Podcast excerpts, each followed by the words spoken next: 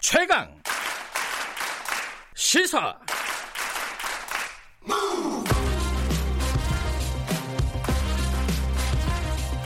지금 여러분께서는 김경래 기자의 최강 시사를 듣고 계십니다. 그럼 저는 왜 그 얼굴도 모르시는 분한테 제가 물어보잖아요. 기- 우리가 계, 계좌를 지금 추적하고 있는데 네. 해보니까 그런 게 있고 돈을 투자를 했고 4천만 원 못 받고 있다 아직까지 하니 아 어디세요? 검찰청이라고 얘기했 경찰청에서 왜 이런 걸 저한테 얘기를 해요? 저 개인적인 사생활인데. 지금 들으신 음성은 어, 지금 울산 사건이 지금 한참 검찰이 수사 중이지 않습니까? 이게 지금 프레임이 사실은 하명 의혹에서 어, 공천 개입 쪽으로 지금 넘어가 있어요. 넘어가 있어서 이 또 하명 수사 의혹 뭐 이쪽에는 또 관심이 많지 않습니다. 지금 상대적으로. 근데 이, 이 사건의 본질은 사실 어, 전 울산시장인 김기현 씨 주변에 관련된 수사가 진행 중이었는데 그 수사가 어그러지기 시작하면서 뭔가 문제가 생긴 겁니다. 이 문, 문제를 지속적으로 취재하고 있는 어, 뉴스타파 조원일 기자 모시고 잠깐 얘기 나눠보겠습니다. 안녕하세요. 네, 안녕하세요. 어, 목소리가 아, 목이 좀 여기 네, 음악 프로가 아닌데 아, 항상 네. 이렇게 목소리가 이렇게 잠겨가지고요, 제가. 아 잠기셨습니다. 네네. 방금 그 녹취가 네네. 어, 뭐 검찰이세요? 그러니까 검찰 수사관과 상대방은 누구예요? 음, 이제 저희 하명 수사 의혹의 이제 핵심으로 등장했던 네. 그 울산의 이제 건설업자인 김응태 씨의 지인이죠, 지인. 김응태 아. 씨와 아는 분에게 검찰 수사관이 건 전화입니다. 자 등장인물부터 좀 정리하고 네네. 갈게요. 이게 모르시는 분들도 있기 때문에 자 김은태 씨는 누구예요? 김응태 씨는 아 이게 뭐라고 이 사건을 설명해야 될지 저도 굉장히 어려웠는데 네. 쉽게 설명하면은 유서 깊은 토착 비리 의혹이라고 음. 봐야 될 것 같은데요. 2014년에 김기현 시장의 동생과 불법성이 굉장히 짙어 보이는 30억 계약을 맺은 사람이 김응태 씨입니다. 아 그러니까 김기현 씨의 동생 김사면 씨와 네, 맞습니다. 30억짜리 계약을 맺었는데 그게 불법성이 좀 짙다. 네, 그렇죠. 그래서 그 수사를 어 실제로 의뢰를 한 사람인 거죠? 네, 경찰에다가 실제로 예, 경찰에 수사를 의뢰를 했죠. 검찰에도 의뢰를 했고 검찰에는 의뢰는 하지 않았지만 검찰이 먼저 먼저 수사를 예, 불법 정황이 있다는 걸 알고 이 사람을 음. 먼저 불렀던 거죠. 자, 그 수사가 진행 중이었다 이미 네네. 그게 대략 시점이 어느 정도죠? 네, 계약을 맺은 시점은 2014년 3월이고요. 네. 검찰이 김응태 씨를 실제로 이제 울산지검을 불렀다고 네. 지금 저희가 파악하고 있는 바는 2016년이고 16년이고 그리고 이 사건 실제로 수사가 돌아가기 시작한 것은 2017년 하반기 하반기에 경찰이 실제로 한 그렇습니다. 건가요? 예, 경찰이 실제로 수사에 나서게 자, 됩니다. 경찰이 어, 전 울산시장 김기현 씨의 동생 김사면 씨와 관련이 있는 김흥태 씨를 경찰이 수사를 하고 있었어요. 맞습니다. 네. 어, 그러면 수사의 핵심은 김흥태 씨가 아니라 김사면 씨가 되는 거죠. 그렇죠. 양자 간에 맺은 계약이 이제 실체니까요. 그러니까 김사면 씨가 어, 형의 그 위세를 업고 네네. 뭔가 이권에 개입했다 이거잖아요. 그것이 경찰이 가설이죠. 바라보고 예. 있었던 네네. 의혹은 그래서 수사를 하고 있었는데 김인태 씨의 지인을 검찰이 지금 통화를 한 거예요. 그렇죠.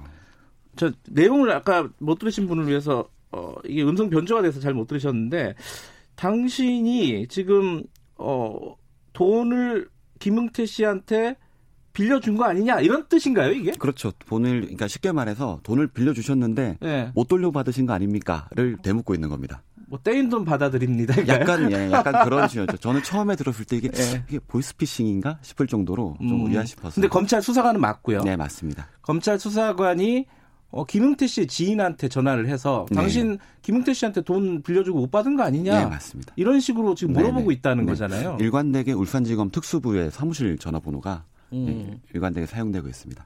그러면은 검찰이 그러니까 경찰이 김사면 씨, 그러니까 김기현 전 시장의 동생을 피의자로 놓고 수사를 하고 있는 과정에 네네. 검찰이 김웅태 씨, 그러니까 고발인인 거죠 네네. 일종의 그렇죠. 예, 고발입니다. 고발인을 뒷조사를 했다? 이렇게 그렇죠. 볼수 있는 건가요? 주변 수사를 했다고 볼 수 있겠죠. 뒷조사라는 말도 뭐 충분히 뭐 사용이 가능한 상황인 것 같습니다. 아, 이걸 어떻게 봐야 돼요? 이거는 어, 고발인을 뒷조사를 했다라고 예, 봐야 예. 되는 거 아니면 검찰이 또 나름대로 어떤 수사 예, 예. 첩보를 받아서 음, 나름대로 수사를 네네. 했다 이렇게 봐야 되는 겁니까? 저뭐 양자 모두 경우의 수는 가능하다고 생각하는데요. 네. 문제는 이제 저희도 저희도 뭐 여러 가지 가능성 놓고 봐야 되니까 네. 검찰이 김웅태 씨가 실제로 나쁜 더 나쁜 일을 저질렀을 수 있는 가능성을 다 배제할 수는 없잖아요. 네. 근데 하지만은 제일 중요한 부분은 시기였거든 시기. 음. 처음에 아까 방금 들으신 녹음 파일이 녹음된 그러니까 전화 전화 통화가 이루어졌던 시기는 2018년 5월이거든요. 네. 이 시점에는 어떤 시점이냐면 경찰이 한참 김사면 씨를 수사를 하고 있고 음흠. 검찰이 거기에 대해서 야 이렇게 해야 되는 거 아니냐 이 수사가 잘 되려면 이 사람들이 받았던 뒷돈을 밝히든지 네. 아니면 김사면 씨의 보다 명확한 증거를 찾아와라라고 네. 경찰에 계속 지시를 하고 있던 시점이라는 거죠. 검찰이 경찰의 그 김사면 씨에 대한 수사를 지휘를 하면서 네. 자기들은 그렇죠. 어, 고발인을 그렇죠. 또 뒤에서 예, 수사를 예. 하고 있었다. 일종의 이중 플레이였다고 네, 하하. 보고 있습니다. 근데 이 이제 김은태 씨 지인들 아 지인 중에 한 명인 박모 씨죠 방금 나온 예, 사람은 박모 씨죠. 박모 씨와 통화한 것도 있지만 다른 지인들하고도 많이 통화를 네, 했다면서요? 맞습니다. 예. 그 음성 하나 더 들어보죠. 김영태에 대해서는 그쪽에서는 뭐 검찰에서는 거의 뭐 사기꾼으로 사기로 내 말고도 돈을 갖다가 엄청나게 많은 사람인데 돈을 빌리고 이래 했다라고 어, 얘기를 해서 김영태가 기소가 됐을 때 같이 고바 고소를 하는 게 맞지 않느냐 하는 이런 내용인 것 같아요. 물 들어올 때 노를 저야 된다, 고소해야 된다라고 이제 이렇게 얘기했고 자 여기서 나오는 이분은 음성 변조가 안 됐어요? 예, 누구예요? 이분은 강석주 씨라는 분인데요. 네. 이제 저희 뉴스타파 취재에 용기를 가지고 지금 얼굴을 직접 공개하시고 아하. 인터뷰까지 해보신 분인데 실제로 김흥태 씨에게 10억 가까운 돈을 빌려준 장본인입니다. 빌려줬어요 예, 실제로. 예, 실제로 예. 빌려주었고요. 네. 그리고 이제 빌려줬는데 이분은 이제 앞서 들으신 박 모 씨보다 검찰의 입장에 진도가 한 단계 더 나아간 거죠. 박 모 씨 같은 경우는 결국 통화를 더 마저 들어보게 되면 전체 공개 형- 파일에는 어떤 내용이 있냐면 난 떼인 돈이 없다. 아하. 김은태 씨에게 모든 걸 돌려줬는데 왜 자꾸 귀찮게 하고 왜 검찰에 사생활 자꾸 음. 캐묻냐가 박 씨의 이야기였고. 어, 너 근데 검찰청 맞아? 막 맞습니다. 예. 물어보는 거죠. 거기 맞아요라고 의심하고 예. 있는 거고. 하지만 여기 강석주 씨는 실제로 채무 관계가 정리가 안 된 거죠. 아 10억을 빌려줬는데. 그렇죠. 예. 예. 그래서 검찰 입장에서 어 돈을 빌려줬는데 못 돌려받았네. 이거 예. 사기 아니야?라고 생각했던 거고. 그래서 이분을 검찰청으로 본격적으로 불러 조사를 시작했던 거죠. 아 고소를 해라. 그렇죠. 네. 그 실제로. 고소했어요? 실제로 고소를 하지 않았습니다. 이분은. 아 그래요? 네. 그럼 본인은 어 10억 빌려줬지만 받을 수 있다라고 생각을 했던 네, 거네요. 그렇습니다. 받을 수 음. 있다고 생각했고 김용태 씨가 진행했던 사업이 자체가 이게 뭐 불법성이 있는 부분이 아니고 김용태 씨의 사업 방향이나 흐름에 대해 본인은 굉장히 공감을 하고 계시고 음. 그래서 자기는 빌려줄 돈을 빌- 빌려준 건데 왜 이걸 자꾸 사기 혐의로 고소를 하는지 하라고 얘기하는지 모르겠다라는 음. 게 본인 입장이었던 거죠. 좀 흥미로운 말이 이제 검찰이 자신한테 물 들어올 때 노를 저어야 네네네. 된다 이렇게 얘기를 했다. 이게 네. 무슨 뜻일까요? 저희, 저희, 저희도 이 말이 이게 음. 되게 생뚱맞은 관용적인 네. 표현이라 여러 차례 여쭤봤거든요. 네. 일단 누가 이런 말을 했냐 음흠. 했을 때 이분이 지금 기억을 뭐 이제 거의 이제 짚어가고 있는데 당시에 이제 울산지검 특수부에 있는 그 사무실에서 관계자가 이런 음. 얘기를 했다. 검사인지 수사관인지는 명확하지 네네네. 않지만 본인이 처음에 이제 특정하고 계신데 이 부분 저희가 좀더 예, 확인을 해보고 예. 있는 중입니다.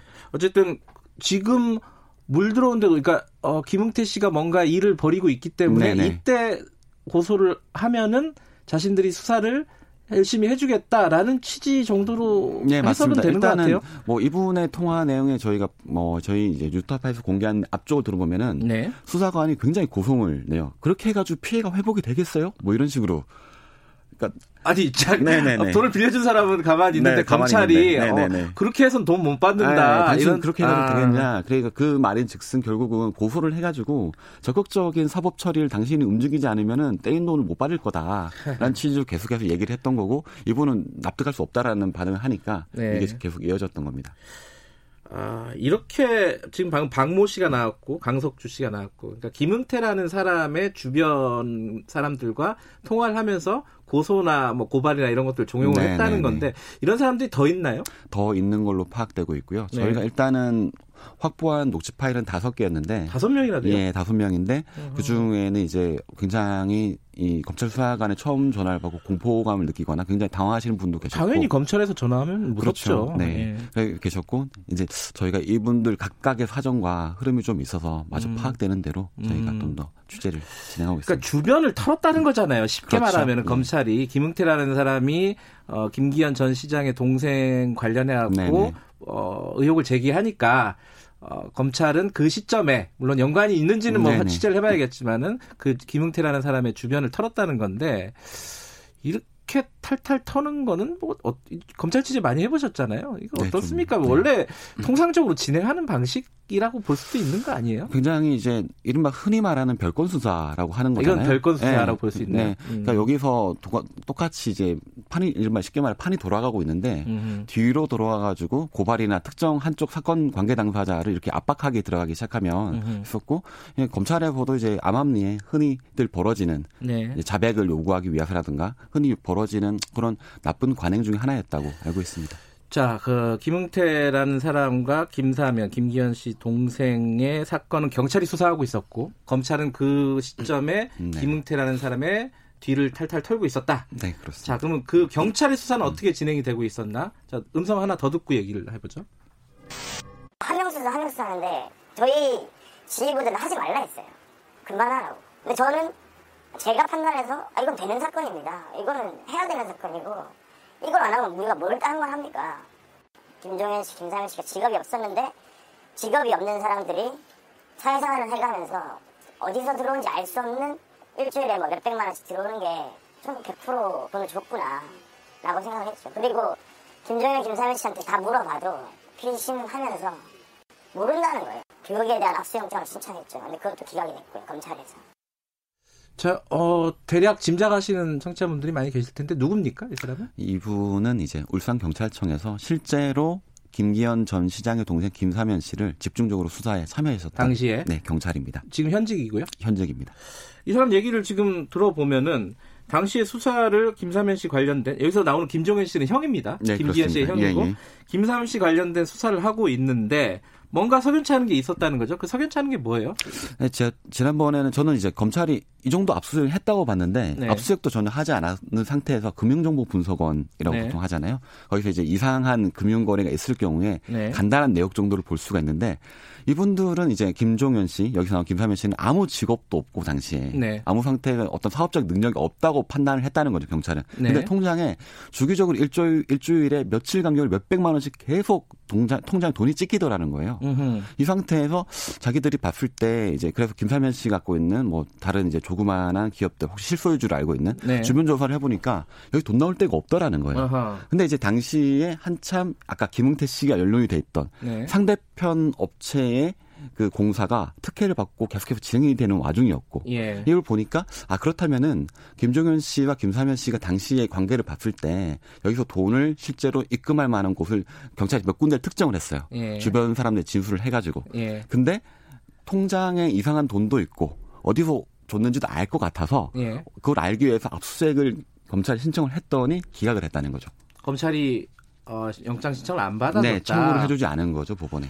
왜 안 했다는 건 혹시 들어 당시에 이제 검찰의 불기소 이유서라든가 이런 것들을 보게 되면 쉽게 말해서 경찰의 입증이 부족했다. 음. 어, 어떤 사람들의 계좌를 터는데 이 사람이 불법에 연루돼 있을 좀 더 증거가 있어야 될 거 아니냐라고 얘기를 했는데 경찰 입장 아니 그 증거를 입수하려고 영장을 달라고 하는 건데 이걸 안 주고서 그게 없다고 하는 게 말이 되느냐가 이제 양자 간에 벌어졌던 이야기들이었습니다.